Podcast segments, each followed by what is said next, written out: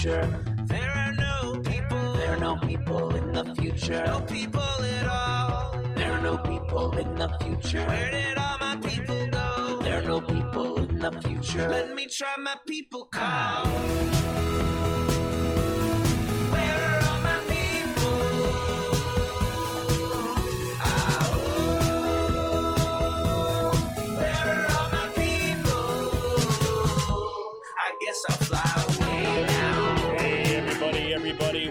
Welcome. Yes, it is Monday, August 22nd, 2022. Welcome to Raging Chickens, Out to Coop Live. This is Kevin Mahoney, creator and founder of Raging Chicken. On Out to Coop Live, we talk to progressives, activists, and troublemakers of all sorts, right from our own backyards and across the country. You can also join us at the end of the week for our Friday Politics Roundup, where we break down the good, the bad, and the ugly in state and national politics. And check out our once or twice monthly The Wednesday show with Cyril Mychalejko, who, uh oh, is here tonight too. Cyril's, of course, the editor in chief of the Bucks County Beacon, and he joins me to drill down on the Bucks County, Pennsylvania international politics. You can get all our shows by subscribing to our podcast on Podbean, iTunes, Spotify, or wherever you get your podcasts. You can support this show by becoming a patron for as little as five bucks a month. Head on over to patreon.com slash rcpress. And you can help out the show by going over to our YouTube channel if you're not there already. Smash that subscribe button, uh, like the stream for this show, and hit that notification bell so you know every time that we go live. You can join our Discord server. Info on that is in tonight's show notes. And for more PA Progressive talk, tune into the Rick Smith Show's live stream, 9 p.m. Eastern on his YouTube channel, Twitter, Facebook, or subscribe to his podcast wherever you get your podcast. Head on over to the ricksmithshow.com for the latest across all his platforms. And you got to check out the Sisters of the Night Caucus podcast. Yep, the amazing PA women stirring the political cauldron behind that podcast rock the house. And they know where the bodies are buried. You make sure to follow them on Twitter at, at the Night Caucus. That's at the Night Caucus on Twitter. And you got to subscribe to them, and you know they'll follow. On, I'm sorry, and subscribe to them. There goes my voice. And subscribe to their podcast on Anchor, Spotify, iTunes, or wherever you get your podcast. And for all you gamers out there, the Game Inn is a Quakertown-based, black family-owned gaming store. They're friends of the show. They've got everything from retro N64s, the latest consoles, video game platforms, uh, video games for all platforms, collectibles, action figures, Funko Pops, walls of Funko Pops. And with school coming back, you know, they just might be, but might just might bring it back if you're lucky. Yep, kids will get discounts when they get A's in their report cards. Check them out on their Facebook page. Follow them on Twitter at, the Game In. If you've got a question about a game, looking for something hard to get, shoot them a message or drop them an email at, at the or the gameinpa at gmail.com. That's the gameinpa at gmail.com. Special shout out goes to Jonathan Mann, who wrote our intro song, There Are No People in the Future. Check out all his great stuff and on his YouTube page, or uh, sorry, check, oh, excuse me. I'm, I'm, doing like seven things at once right now, just so everybody knows. Yeah, sorry. Special, so check him out, uh, all his great stuff on his YouTube page, and follow him on Twitter at, at songadaymann, at songadaymann, that's with two N's, at songadaymann on Twitter. And look, everybody, don't let Paul Martino and his oligarch friends buy our schools and push extremist politics in our community. Raging Chicken has teamed up with Levelfield to launch a truly community rooted pack to invest in organizing, support local and statewide progressive candidates, and unmask the toxic organizations injecting our communities with right wing extremism. We're putting small dollar donations to work to beat back the power of big money. You can get more information and drop your donation at ragingchicken.levelfield.net. That's ragingchicken.levelfield.net. And look, we've got some great stuff coming up on uh, Out to Coop Live in the coming weeks. Uh, as you know, tonight, uh, people jumped on early um, know that uh, we got Cyril Mychalejko tonight, of course, uh, which I'll say more about in a second. But next week, um, I welcome at 7 p.m. once again, I welcome Jennifer Cohn to the show.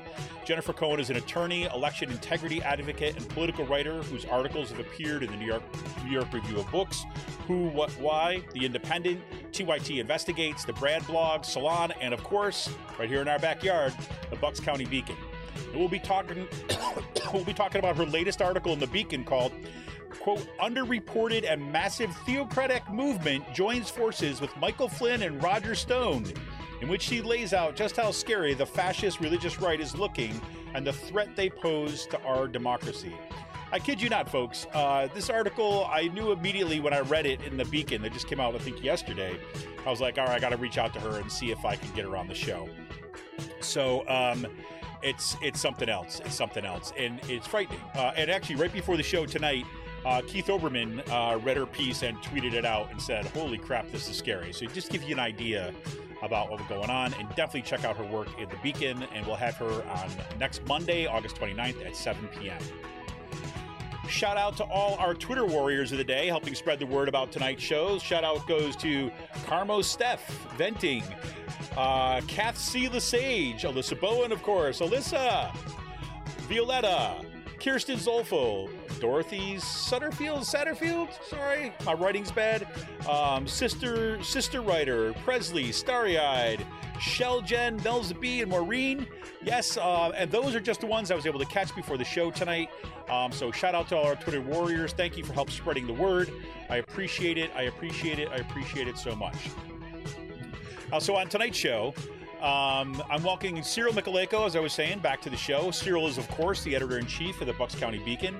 And Cyril and I are going to be talking about a growing um, kind of right wing movement to call for a constitutional convention. Now, you may have seen some news about this, um, and, you know, usually it gets weird coverage. Like, well, there's these people that are doing this thing. Well, some supporters, like Representative Brian Fitzpatrick, are calling for Pennsylvania to sign on to this constitutional convention. While publicly shopping a reasonable case for such a move, a convention like that could fundamentally remake our democracy, ushering in an era of right wing minority rule. And we're also checking to see what is happening with the Bucks County Beacon and in our communities. Um, welcome to the show, Cyril. How you doing tonight, man? Good. It's great to be back, Kevin. Great. So just so everybody knows, uh, we had a couple little technological glitches um, kind of earlier on in the show. So if we get some, uh, if we get any of that, if we get any internet dropouts or things like this, um, I'll let you know at the time. Um, but if you do hear any hesitations or pauses, it's just because we're still kind of working out that. It seems like the internet's being a little bit quirky with us uh, this evening. Um, so Cyril, uh, you know, it's uh, it seems like I had you you were on kind of two maybe three weeks ago. I can't remember uh, last time. And it seems like every week that goes by um, um, after having you on the show, it seems like you know there's like one more additional volcanic thing to worry about. um, and uh, and this week seems to be no different. So uh, are you holding in there? Yeah, you know, um, you know, no rest for the weary, especially with kind of the Republican Party's war on democracy that we're kind of facing right now. 100%. Well, you know, one of the reasons I want to have you on the show, and we were originally going to do this as uh, as just another Wednesday show, but there's like so much stuff that's going on, um, especially that's happening with the Beacon, that is happening with, um, uh, you know, just kind of in our communities. Um, but you just published this piece that is calling attention to uh, this movement for a constitutional convention. Um, and this constitutional convention is not the kind of convention or not the kind of, say, like an amendment to the Constitution that you would kind of hear about in your civics class. Um, this is a potentially really dangerous um, and really kind of game changing kind of move um, that the right has been working on for a while. So um, maybe we could kind of dig into that a little bit um, and kind of get a sense of, oh, set us the stage of kind of what got you kind of connected to this and pay attention to some of this stuff and kind of walk us through a little bit about what you're doing in the piece. Sure. Um, well, this was kind of actually a, a, tip given to me from a reader, um, which I followed up on, and just want to encourage other readers to feel free to do the same because uh, you know the Beacon, unlike maybe some other mainstream media, is responsive, um, you know, to our readership. And when I started digging into it, like I, would already known that this was kind of like a, a movement. I know the Pennridge Area GOP Club um, has hosted a few events um, promoting this in the past. So it was definitely on my radar, but it wasn't until I, I saw that, you know, Congressman Fitzpatrick, the so-called right, was teaming up with a, a defender, you know, and another congresswoman um, who um, also has extremist positions um, to promote and champion this this type of uh, constitutional convention. Um, and so what would happen is that, um, you know, if, if two thirds of uh, states pass resolutions calling for a constitutional convention, um, then that would be convened. And, and the, the real dangerous part of this is, is that you know it, it essentially could they could throw the baby out with the bathwater. Like they could just completely like just alter this founding document of ours. Um, and what we're seeing is Oh, Cyril just cut out. So he said was about to say they can alter the founding document um, and kind of what they're seeing here. So a little kind of background because I remember a few years ago, uh, well, I, I, kind of several years ago, we were probably were talking back uh, right back in 2010, 2011 when we had the rise of the Tea Party and so on. Um, we had this situation in which there were even some folks on the left who thought this whole idea about a constitutional convention was a great idea right? They're basically saying, well, look, if we get a constitutional convention and we limit it to these really specific things, maybe we should do that. And they were kind of, you know, talking about maybe using this as a way to expand democracy and all these kind of good things, right? Um, and there was this, you know, this sense on the left that, well, you know, maybe, okay, yeah, there's these these folks on the right that want to do this, but if we kind of, you know, have a majority there, then we could do these things. The problem is there's like problem is twofold, right? Um, the first problem is that um, everything is dependent, uh, or I'm sorry, everything that would be on the table there, right, at a constitutional convention is up for grabs. So, in other words, even if somebody wanted to come forward and say, we are going to limit this convention to just this one issue, like, so for example, uh, Representative Brian Fitzpatrick has been talking about, yes, we can open up a constitutional convention so that we have a uh, budget, like a, a balanced budget amendment, which put on there, which we can put that aside specifically about why that is such a horrendous idea. Uh, we can talk about that another time. Um, but the the idea is that you get people on with these, uh, get people to support this kind of move by kind of offering fairly reasonably sounding um, kind of uh, kind of amendments that you want to change. And so people are like, "Oh, this is fine," and this is particularly um, particularly um, particularly concerning that when you see somebody like Brian Fitzpatrick sign on to this, he's lending that kind of, you know, I'm the kind of problem solver caucus, the, I'm the moderate. He's lending that brand to real brand to what is really a an extremist position. Okay, because look, here's here's the deal, right? Now let's let's let's go through a little bit of a history here. If you're just saying constitutional convention in the abstract where you get to rework some of the things. Look because there's a lot of things in our constitution that we could say that we're not so happy about right? We look at what's happening with the supreme court right now and we might really think about whether or not we're going to kind of uh, want to continue to support uh, this kind of structure of governance. Or we might look at what's happened with the Senate, where the Senate represents a minority, even if they have a majority of, of, of senators, right? They still represent a minority of the people in this country, given the fact that, you know, these small rural states have been giving disproportionate um, influence by having two senators, the same as someone like, say, California, New York, or even Florida for that matter right? So the Senate is an anti-democratic institution, right? Um, so and the Supreme Court, we've seen what's happening here is that now you've got kind of like a majority of people on the Supreme Court who are elected, these kind of far right folks that we kind of see, you know, what they've already done by overturning Roe v. Wade, by going after labor, a whole bunch of stuff. These folks, um, you know, were appointed by presidents who were elected by a minority of Americans right? People who lost the popular vote. So we could already see like where this might be appealing in the abstract if we're saying a constitutional convention, we want to address these things and get it over with, right? This is when things that say progressives and the lefts and the liberals, especially the academic and the policy circle folks, need to kind of like get out of the abstract head, get out of the abstraction of it, and think about the real specifics. Because if we go back to what happened in 2010 to 2011, right, we've got the Tea Party victory in 2010, right? Um, and the Republicans instituted their so called red maps, right? And those red maps were a way to say, use the census that was taken in 2010. And then they knew that if they won lots of state legislatures, the state legislatures are are kind of like the ones who are responsible for reapportioning kind of the districts, right? They're ones that go, go through and kind of adjust the way that the districts work and all this. And we know that they can gerrymander districts. And that's precisely what they did in these uh, with this uh, red map initiative. So in 2011, beginning in 2011, you have say these um, Republicans just like, you know, yes, you had uh, Obama win the White House, but we under Obama, we lost more Democratic houses and and governorships and state representatives um, than we had in like ages, right? Kind of at least among Democrats, right? So, and that's because, right, in part the Obama administration, right, and the Democratic Party as a whole were paying attention to, you know, what was happening at the federal level, right? All the attention was going to the celebrities, not to the kind of nitty gritty politics that was happening in our own backyards at the state level. Okay.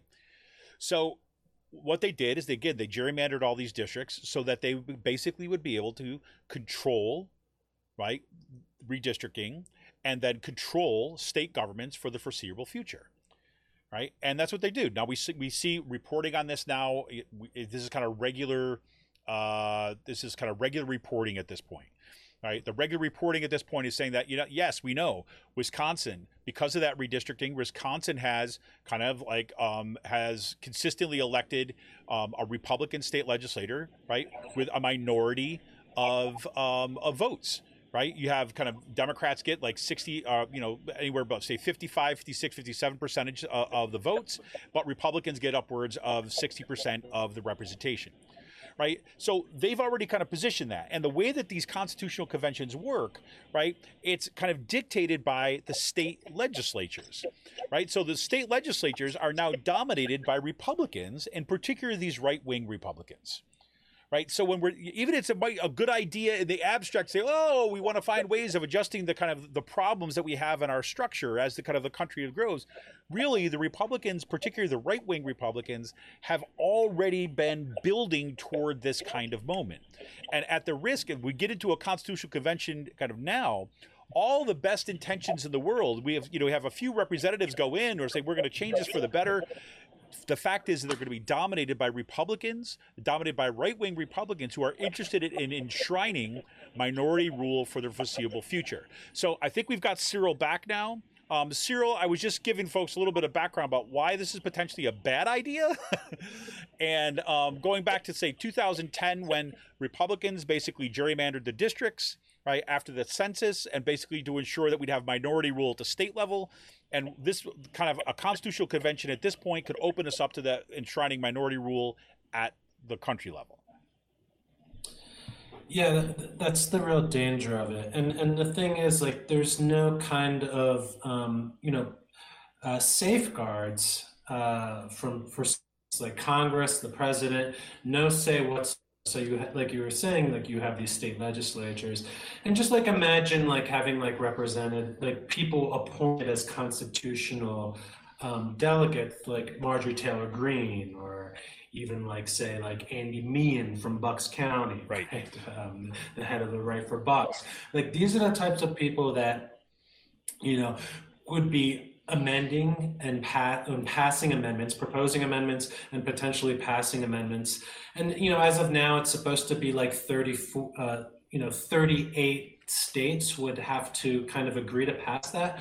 But like you know, as David Super, who I was talking to, uh, a professor of law at Georgetown, um, you know, he was saying that like that that's not necessarily the case, and that they could change the rules um, as the convention is going on so it's just really dangerous. And now there is a way like for us to like change the constitution and we've done it 27 times in the past, Correct. right? And that's where like two thirds of the US House and the US Senate would um, have to pass an amendment and then three fourths of the states would then have to ratify it like you know if, if there were going to be changes like that you know i think like that's the most democratic way small d democratic way to get that done yeah, because you think about it, I mean, then you have a series of uh, kind of potential input points from citizens, like At that point, right? One, it's got to pass, so you have direct feedback onto whatever your representatives are, as that would because those amendments would initially go through, and then it has to go to the kind of states, and then you have the ability to go and pressure your state representatives to whether or not you want something like this passed, right? As opposed to what they're proposing is just basically, no, no, we're going to take people out of the equation and just have representative people people's appointed by state legislators to make these rule changes. Is that basically what we're talking about? Yeah, and, and and I think this really just kind of like unmasks like the real Brian Fitzpatrick, right? He's throwing his lot in with the most extremist elements of the Republican Party, and you know, for those of us who kind of like follow him beyond like what the Bucks County Courier Times and the Intelligencer prints, like this isn't a surprise? Right. Like he's careful with like certain votes and about like kind of like manufacturing this image um, and the kind of like the packaging around the Fitzpatrick brand. Um, but once you open up and see what's inside, he's someone. There's a reason why you know Jim Worthington has his ear. There's a reason why Donald Trump um, endorsed him in 2020. It's because they can depend on him when push comes to shove. Um, and you know th- this is just it. This shows why every single election is so important, right? From the local legis- state legislatures to federal elections. Um, and this is why like folks really need to kind of like turn out and make sure one, like we need to flip Harrisburg, right? 100%. um, and, and set the tone there. And then obviously, like we need to kind, of, we need better representation for the Pennsylvania First District. Someone who's going to put the needs of the constituents before like special interests or right wing extremists. And that's why like Ashley has like people need to be like kind of, you know, donating their time, donating whatever extra money you might have to push her campaign, to get it more visible, to talk to your neighbors, um, your friends, relatives about what's at stake here right and really like the the existence of like you know multiracial american democracy which isn't even in its 60th year yet is under threat by this you know this idea for a constitutional convention as well as like other threats which we can talk about later like um, you know uh, the um, emerging like christian nationalism Right. and religious extremism that's really taken over the party but like the thing is like people like can't dismiss this right like even though this probably it's not going to happen this year. It might not even happen next year but like the one thing that you know republicans do is they will play the long game and they get the money for the institutional building to play that long game and that's how roe versus wade roe v. Wade was finally overturned. So even if this that happened this doesn't happen next year it could be five years from now. Um, but that's why we need to be organizing against this now, and that not just you know at the um, in the voting booths, but beyond that as well.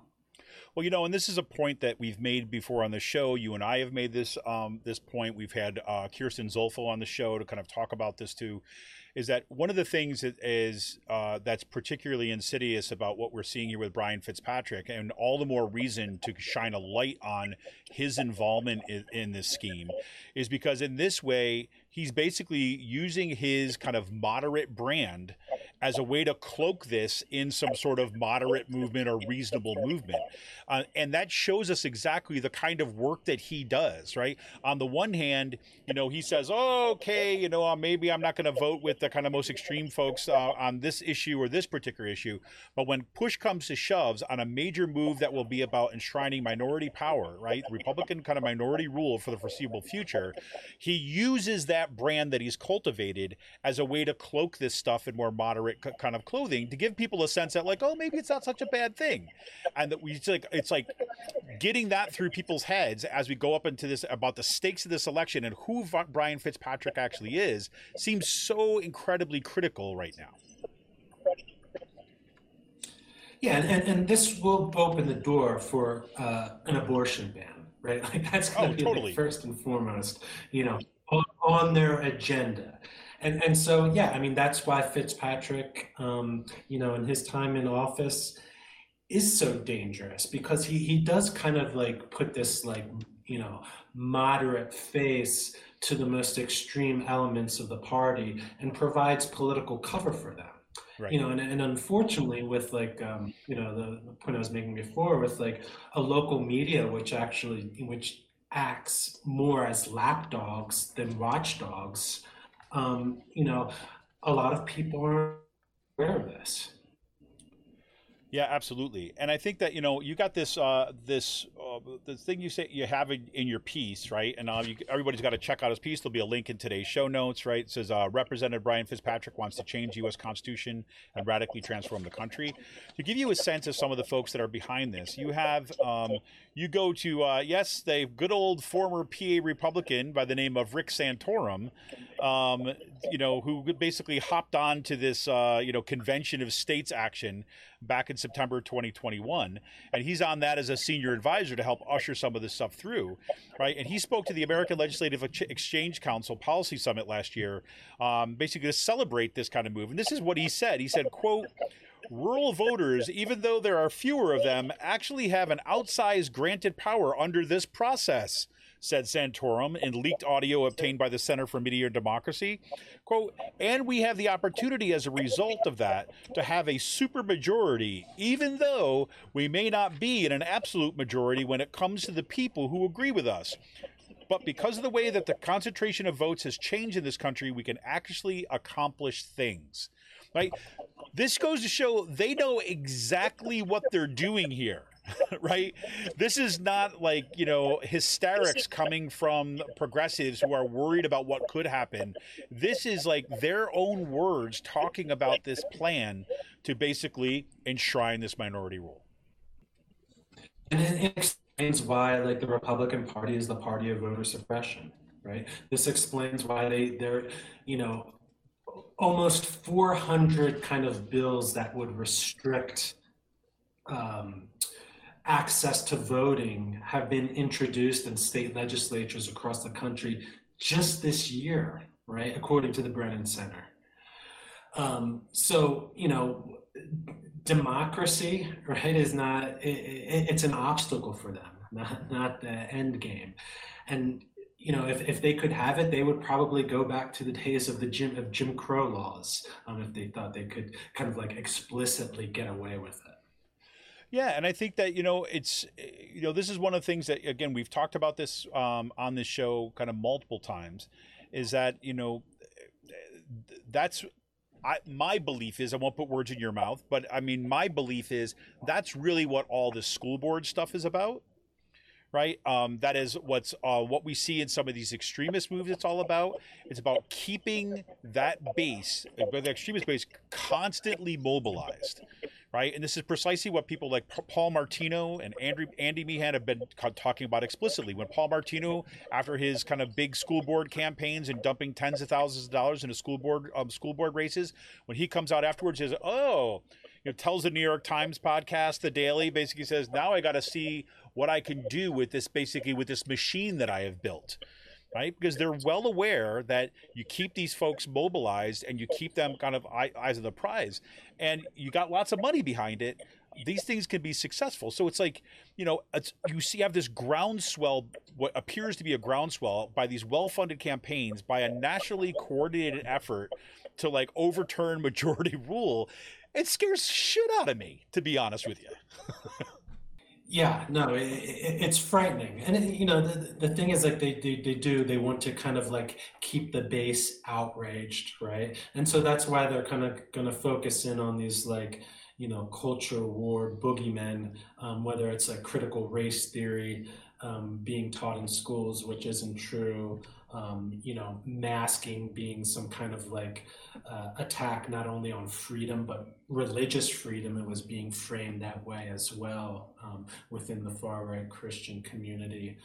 Um, you know, and just the whole the whole grooming, and then and that's why it's just like you know the whole accusations of grooming being leveled at teachers and librarians based on books Right. And yeah, this the school board issue is just it, it's so huge too because you know that that's one another way that they see an opening in order to kind of like transform society um, to fit within the very small kind of ideological box. Yeah, absolutely. And I think that um, you know this is, I mean, right now, as we're recording tonight, um, as we're recording tonight, the Pennridge School District is there kind of considering once again to pass a kind of student kind of uh, expression suppression uh, policy. And uh, uh, uh, teacher suppression suppo- pol- expression su- suppression policy um, that is being challenged by the ACLU, the NAACP, um, you know, national organizations against censorship, and so on, because they recognize what's going on. And it's kind of ironically, these school boards presi- provide a several small laboratories kind of across the country uh, for testing out kind of what they can do, what they can get away with, um, and what can work. Um, I think we may have lost Cyril's internet again once again, so um, um, we'll go here. Hopefully, he'll be able to join us back on. One thing I was just about, about to say right be, um, about the transition to is one of the things Cyril and I were talking about on the show um, ahead of time is you know you know we should really talk about this um, excellent piece that um, Will Bunch put out this week in the Philly Inquiry Inquirer. I mean, this just came out just yesterday, actually. Um, as you may um, kind of may or may not know, depending on uh, where you are and how much you're paying attention to Pennsylvania politics, um, Ron DeSantis, yes, the uh, governor of Florida, was here in Pennsylvania um, campaigning um, in part for uh, Doug Mastriano, right, um, on this kind of, you know, Christian nationalist platform. And Doug Mastriano, actually, I you know was reading this in kind of in some other reporting that Doug Mastriano has uh, at that same event was very much is keen on wanting to become Florida of the North. Um, and as you've got them, you know, campaigns happening out in Arizona, so we want to be Florida of the West, right? Um, recognizing that what Ron DeSantis is doing down in Florida is what uh, you know is the model, right? That's the "Don't Say Gay" bill, right? That's the kind of like teacher suppression, uh, suppression of teacher speech in in classrooms. Um, they're doing.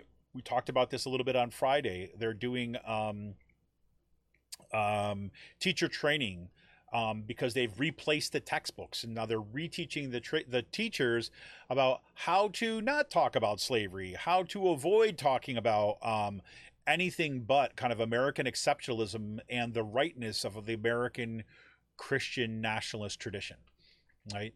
It's absolutely frightening. And when we talk to uh, Jennifer Cohen next week, we're you're going to hear a lot of the details uh, of some of the these you know more kind of quote, quote unquote grassroots religious religious movements that are behind these candidates um, and they're not just these little small fringe uh, fringe groups but they're kind of fairly substantial and they have lots of influence um, we've seen doug mastriano campaign with some of these folks um, but anyways while we're waiting to see if cyril can jump back on i'll give you a kind of little taste of will bunch's column if you haven't checked it out already um, because I, I think it's really important to uh, emphasize what he says in here. Let me see if I give you here. Yes, his opening paragraph starts with this. He says that the Republican governor of Florida, Ron DeSantis, brought his act to Pittsburgh on Friday and left little doubt that he's running for president in 2024. We need to talk about this. But first, let's look at the even more revealing event that DeSantis staged right before he boarded the jet for his Rust Belt road swing. A full on display of what 21st century American fascism looks like. In heavily Democratic Fort Lauderdale, the five foot nine DeSantis, the modern fulfillment of the Jimmy Breslinism about a small man in search of a balcony, elevated himself on a podium, flanked as he often is by armed and uniformed men and women of law enforcement to highlight his crackdown on supposed voter fraud ahead of November's election.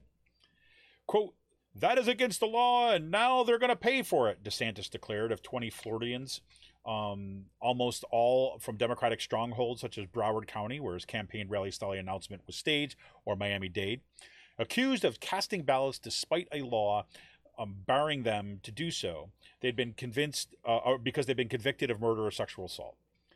But the event and its stench of law and order intimidation revealed so much more through what was left unsaid, such as the fact that DeSantis' Office of Election Crimes and Security, like so much that the Florida governor does, a dangerous escalation of the GOP's long running war on voters' rights to straight up authoritarian territory, has spent $3.9 million of taxpayer dollars to, to find alleged fraud in less than 0.0002% of the 11 million votes cast in the Sunshine State. That's basically about $195,000 for each allegation. Right? The problem here is with this, and it goes on in the rest of this piece to kind of explain about the reason why this is a problem is because, you know, if you remember, Florida voters voted through referendum to basically over to basically overturn voters uh, um, Florida's law that basically barred somebody who committed a felony from ever voting again in the state.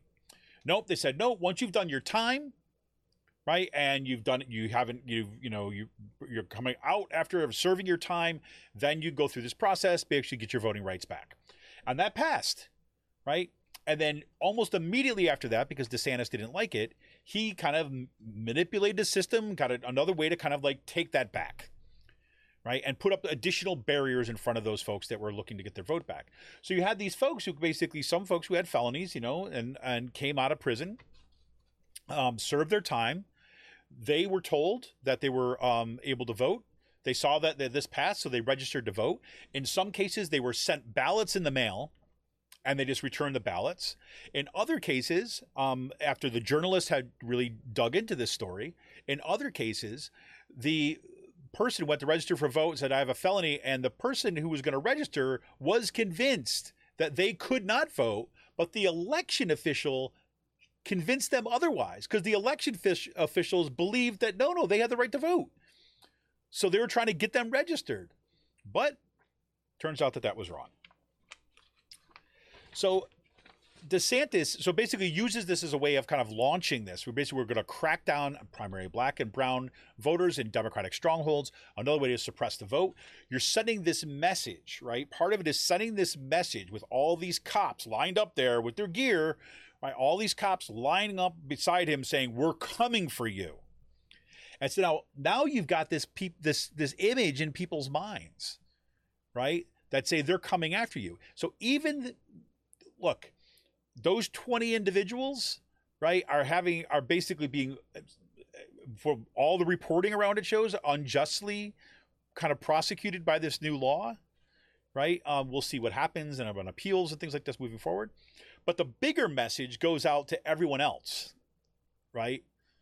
Is like if you have any ounce of doubt in your mind, maybe you better not cast a ballot. Why? Well, because you can't trust the election officials, they might give you wrong information. And if you go and you vote and it turns, even if you're sent a ballot, even if they tell you you can vote and you vote and it turns out that you might not, you might not have that right, these folks are going to come for you and throw you back, throw you back in jail or in jail. So that's how he leads to come up here, right? DeSantis has been kind of campaigning kind of strictly on these you know, kind of right wing Christian nationalist platforms. Let me see if I get this one part.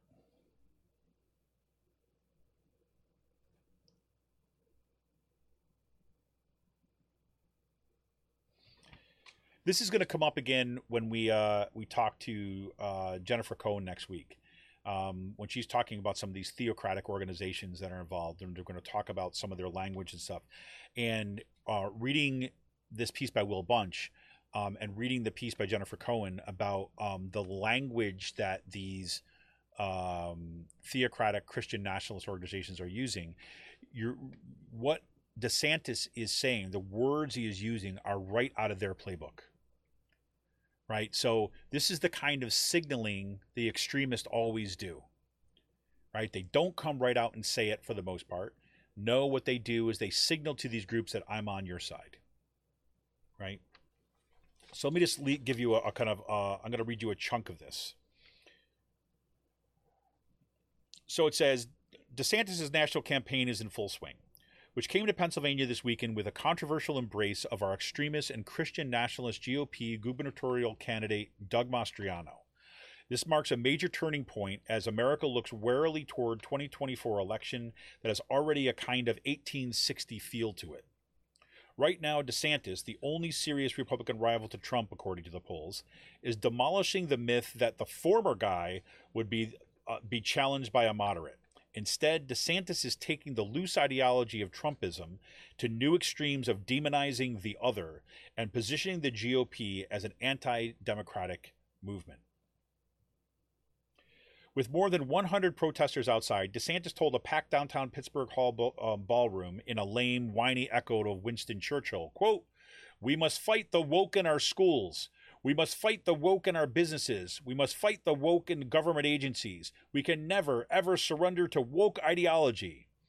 The use of a cadence that opposed Nazism in 1940 to instead attack American citizens as the enemy was obscene.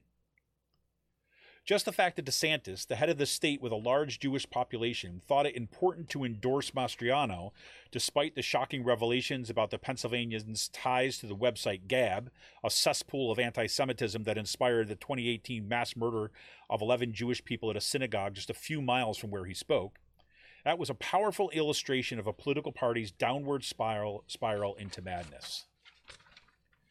In addition to the anti Semitism flap, something else that DeSantis never mentioned once on his Pennsylvania road trip was Donald Trump.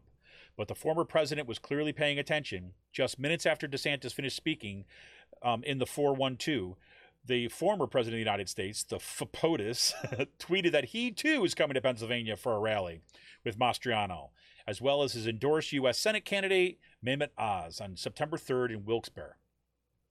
Let that sink in the radical extremism, of Mastriano, who brought busloads of supporters to D.C. on January 6th of 2021 and marched to the brink of the Capitol during an insurrection, who organized a slate of fake electors and has made clear his hostility to counting every vote, who invokes God to promote radical views against abortion, climate change, and public education, who's supposed to make the Republican establishment run for the hills, right? That's what he was supposed to do. But no, instead, the two true leaders of today's GOP are tripping over each other to embrace a homophobic anti Semite bidding to run the state where the American experiment began.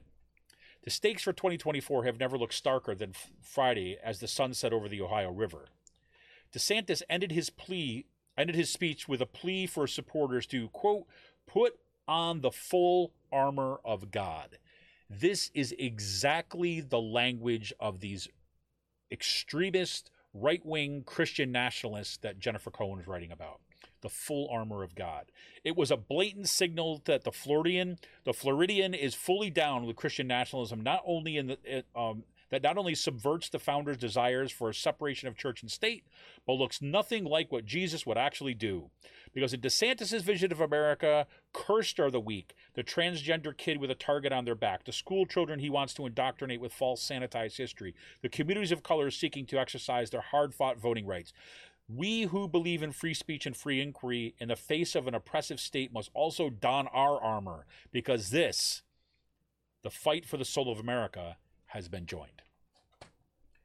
Right? I didn't intend to read so much of that tonight, but I was like, when Will Bunch is writing this stuff, look, I love Will Bunch's writing, but this is like, this if this doesn't sound the alarm, I, I don't know what will. DeSantis coming here. I mean, look, I, I was having this conversation with somebody else uh, like earlier on today, and it's like I remember years ago when we first started Raging Chicken, for example, like um, within our first year, like we started in, in 2011. And within our first year, we were already, Sean Kitchen in particular, was uh, tracking these kind of white nationalist groups kind of beginning to show up on college campuses, right? Begin to show up in uh, uh, just an additional Klan rally out by Harrisburg, things like that. And in the work up to 2016, which is one of the reasons why we started the weekly podcast, actually, right? Because we started, Sean was reporting on this, I was reporting on this, we were kind of, th- and we kept on saying, right?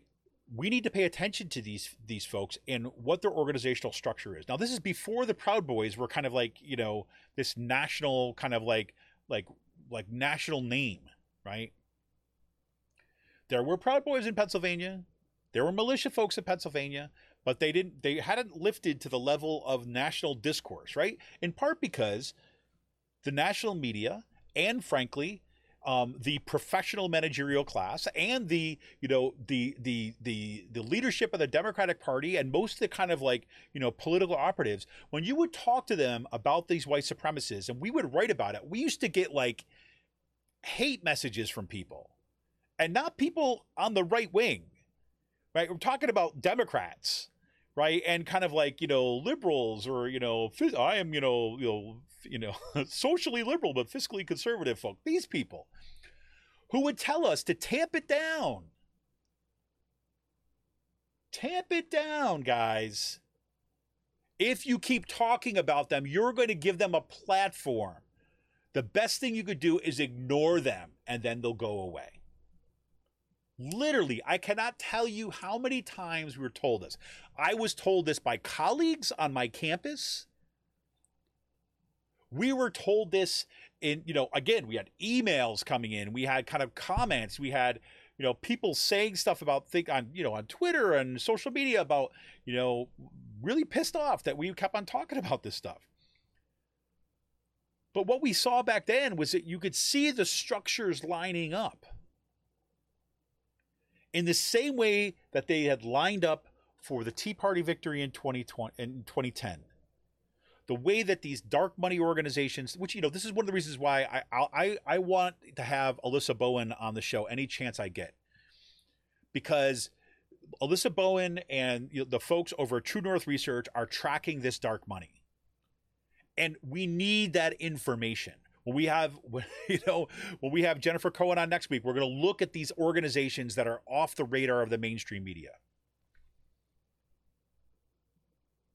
And we need to understand what Cyril was saying before, you know, we kind of lost him through the kind of the joys of the internet. What Cyril was saying before, this is deadly serious. We could legit lose our democracy here. Because the folks on the extreme, they've got belief you know, Rick Smith always talks about this, right? You can't argue with faith and belief. These people are true believers. You can show them facts, and they're like, I don't believe that. Why? Because I don't. There is nothing behind that other than because, uh, because it's faith. If you ever try to argue somebody out of their faith, it is not easy. But this is precisely what happened. You know, I, I wish I could remember the name of this uh, uh, name of this um, uh, this writer that was on the Majority Report not too long ago, and I was like, yes, I was like yes anding like all the entire time that they were uh, being interviewed, because they were talking about what what fascism is, right? Say fascism, yes, you have this kind of this more closer and closer alliance between the state and corporations, right? The state and the capitalists in particular, right? So you have the capitalist actors like these oligarchs and concentration of wealth, which we ha- which we have here, and then the kind of the the the the minimizing role of the kind of regulatory state, or as the right wing likes to say, the legislative or the uh, administrative state, right? And then work these two things working in concert, right? The government working to facilitate what these rich folks do, but there's always another component to that. I believe it was actually William Horn when we had him on. We had him on the show. I think it was William Horn we had him on the show. Now that it's coming to coming back to me, there's always been this faith or religious component to it as well, right? Because you have to kind of like, you know, I, I go back. There's this. There's this documentary I used to show to my students. It's kind of I would still show it, but it's kind of dated now. So all the references are kind of like it makes it seem really old, like you're kind of like you know old hat. Um, but it was the Persuaders. It was a it was a, a PBS Frontline documentary, and um, Douglas Rushkoff, I think his name was, uh, who ran it. And basically, there were he was interviewing these folks that are kind of are in the kind of persuasion industry. So you're talking about the PA, uh, the, the the public relations, the marketing campaigns, and then the political world. But one of the things that some of these advertisers, these particularly these brand advertisers, right, which are not so much interested in in getting you to buy products because of the higher quality level. They're trying to attach an emotional experience to the brand or to the product, right? And try to get you to want this thing. Right? Try to get you to want this thing at this kind of like visceral level. Right? At this kind of sub-rational level right? And this one guy, he wrote this book. Um, I, am um, Saatchi and Saatchi. I think he used to be the uh, the head of, and he was the he was an advertising firm in New York, and uh, he wrote this book called Love Marks, right? And he said the goal, this love mark that he was trying to shop, right, was a way to get people to commit to a brand, right? To have loyalty beyond reason. Loyalty beyond reason. To recognize that, look, and this guy even said this. He's like, look, he says, you look at all these kind of products out there, and like, you know, they basically do the same thing, right? You know, water's wet, you know, shoes kind of feel good on your feet, uh, you know, laundry detergent gets stains out, right? And again, there's differences between these things. I get, I'm not trying to erase that, but he's basically saying, well, how do you get somebody to kind of commit to your product? How do you get somebody to commit to your brand? And so you get them to the point where they have loyalty beyond reason. They connect with your product in this kind of mystical way, if you will. And in the same documentary, they interviewed, you know, people who, who were they work for the PR and the and the advertising agencies, um, but they studied cults for a living. And then they then they studied people who are attached with particular products and behave cult like to try to understand what gets them to be part of this and then to get them to have this loyalty to beyond reason. And so they looked at people like people that, you know, drive VW buses, the hippies folks and all this kind of stuff, Grateful Dead fans, Apple users, right? iPhone users, whatever.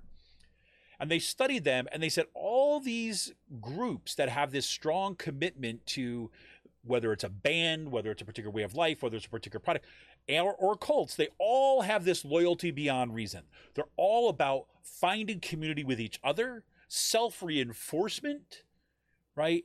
And through that experience, they mitigate all their relationships with each other and they have faith that this is good. You can't talk them out of it.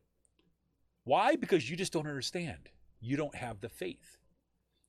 It's frightening, right? I mean, this was a documentary from early, from, you know, kind of like 2004, 2005 or something like this, right? They were doing that at the, you know, just was just your baseline capitalist PR marketing firms. And at the end of the documentary, they say how this is all shifted into the political spheres, right? And this is before social media. You know, there was some social media at that point, but they were already talking about these kind of data mining and all this and how they were using this as a way to kind of manipulate discourse. And so th- all that infrastructure about getting people to kind of buy into these kind of ideas and shut out rationality, to shut out reason, preceded this rise of the extremists. But that faith component, this is my long way of getting back to the point, that faith component, right, that religious cultish behavior, right, is now connected to a political movement. We've often said on the show that, you know, like Trump didn't make the Republican Party what it is, right? He just walked in and put on the coat and found that it fit so so, right? The Republican Party, the right wing in this country, built that coat. They set the stage, they laid out the red carpet. They just waited for that person to come forward. And yes, Republican Party whined and complained that Donald Trump was blah, blah, blah, blah, this and that, but they all came around pretty quickly, right? We've seen, I mean, you've all seen it now, that footage. Like, here's what Lindsey Graham said about Donald Trump being a threat to democracy. This is what he said he was campaigning. And then now look at what Lindsey Graham says about Donald Trump. He's the future of the party, blah, blah, blah, blah. Because really, at the core, again, this is one of the themes we talk about on the show over and over and over again. The, at the core, the Republican Party, the, what that is about, it's about power. It is no longer, if it ever was, about a set of ideas about family values and kind of blah, blah, blah. No. It is about power and it is about a Christian nationalist, neo fascist, fascist, however you want to put it, movement about maintaining white supremacist capitalist rule in this country. At, and doing so from a position of being a minority. The Democratic Party had it wrong. The Democratic Party would always say, I, I, shouldn't say Democratic, leadership in the National Democratic Party thought demographics by themselves were going to magically transform the future of it. And they wouldn't have to do anything. They wouldn't have to do politics. They would just have to get elected. They would just have to raise money and wait for the demographic demographic shift to happen.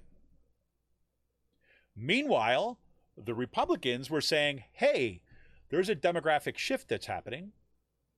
And we know, like there's no guarantees in the future, but we know if you look at African American voters, they vote at about about a 90 percentile rate in favor of Democrats.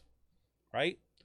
And we see similar trends, although it's not the same, in different kind of like kind of uh, kind of ethnic groups and breakdowns and things like this.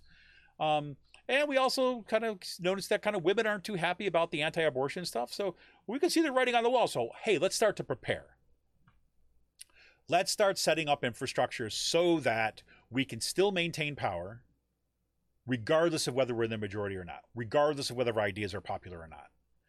And at the same time, we could slowly start keep on the militarization of our police forces, right? We could keep on the, the punishment aspect of things, uh, throwing more and more people in jail. So we're building up that militaristic state in support of this white Christian nationalism.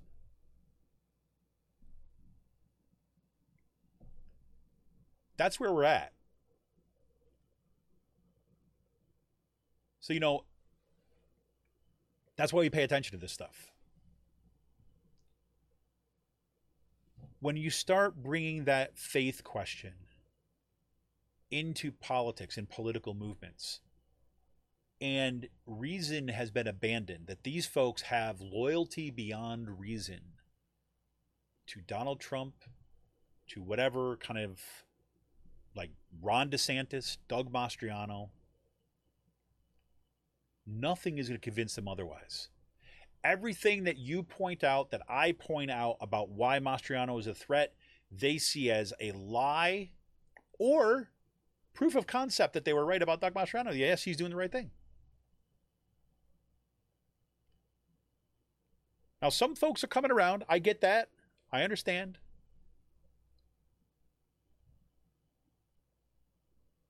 But, you know, a third, 40% maybe, higher than that,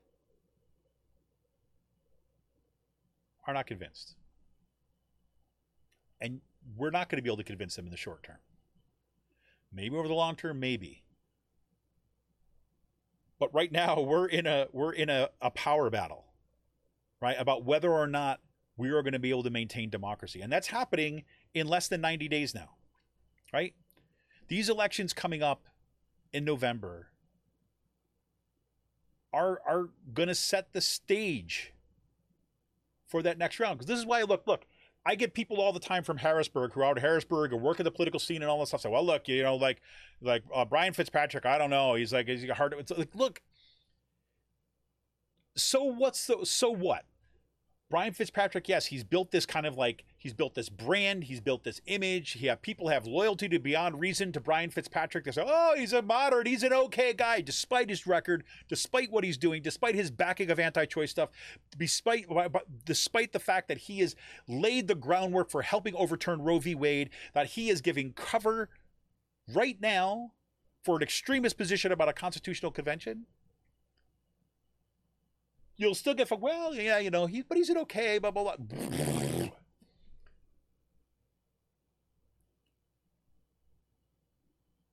Damn what these consultants say. We've got to get rid of Brian Fitzpatrick.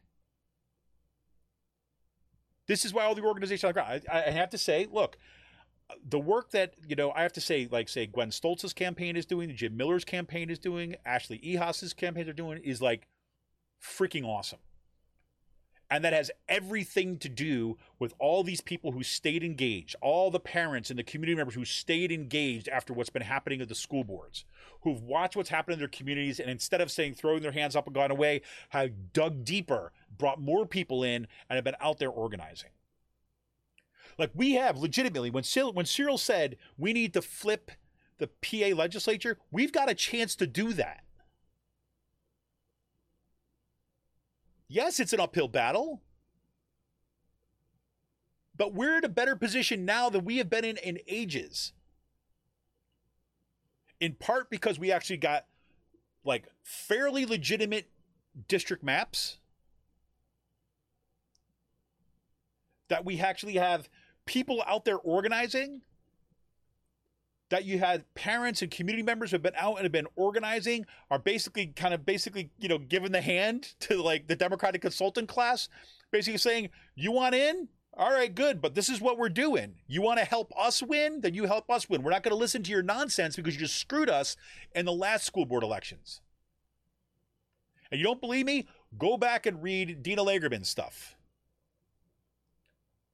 and her, go back and listen to her when, when I when we had we had Dina Lagerman on this show talking about precisely what happened when you had the kind of Democratic consultant class come in and told everybody not to talk about not to talk about um, CRT, not to talk about the anti-masking stuff, to just stay with the issues and don't ignore that. And then by the time they realized, oh my God, that's the issue, those are the issues, it was too late.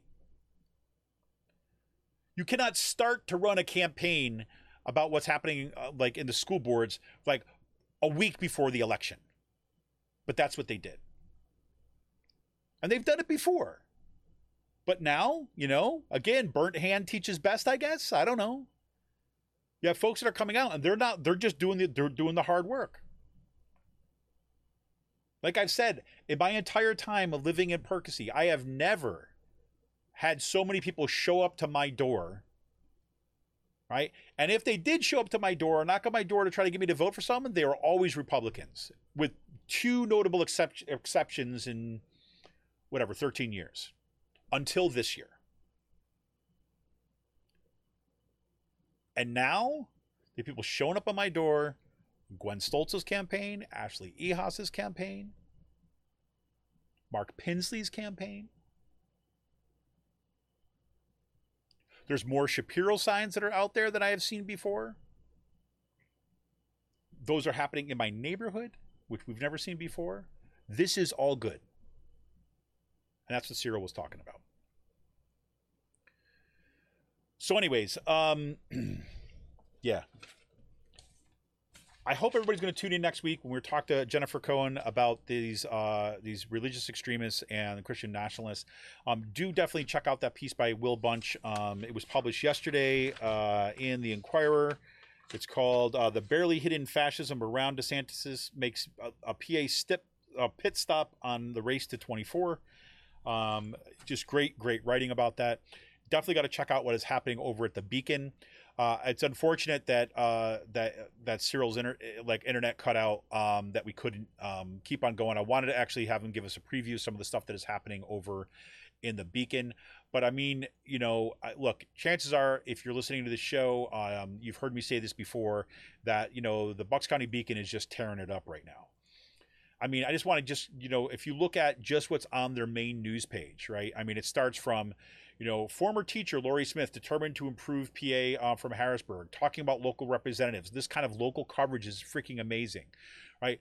Excellent coverage of what's happening down. And we're going to try to get somebody on the show for this too as well um, that you know there's been an ongoing um, push down in the Warminster area um, and throughout Bucks County to privatize the water system. Right, there's big pushback against this, and there's um, great reporting by uh, Jenny Stevens about um, the kind of popular pushback against the privatization of um, the water and sewer. Um, we've got fantastic Marley Parish also. Um, well, her she published it in the, the Penn Capital Star. Um, Bucks County Beacon also picked up her piece there about Roe's reversal puts abortion um, access on the ballot in Pennsylvania, and it just goes on and on. If you look at um, the you know the original stuff uh, that they've been covering around the school boards, right? Um, you know, Pennridge School District proposed policy on student expression is extreme and unconstitutional. Great piece by Catherine Caruso um, that's published Thursday. Great piece that they um, that they um, aggregated from the conversation by um, uh, I'm forgetting the person's name, but so what the U.S. could learn from apartheid area book bans in South Africa, giving kind of social context, giving this kind of cultural context, historical context. Um, for what's happening right here. Um, great um, discussion with uh, uh, interview with uh, Jim Miller, who's running to represent um, the 145th district um, in Harrisburg. We're also looking to get um, Jim Miller on the show. So again, this is what's happening in Bucks County Beacon, and it gets me so excited that we finally have a kind of a news outlet, right, and a publication that is bringing together this amazing work that's already been going on in our communities and serving as well, you know, a beacon, right?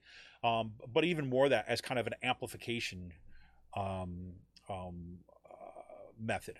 You know, it serves as amplification for the work that's going on in our community and bringing this work together. So um, great work going on at the Beacon. Do check them out at buckscountybeacon.com.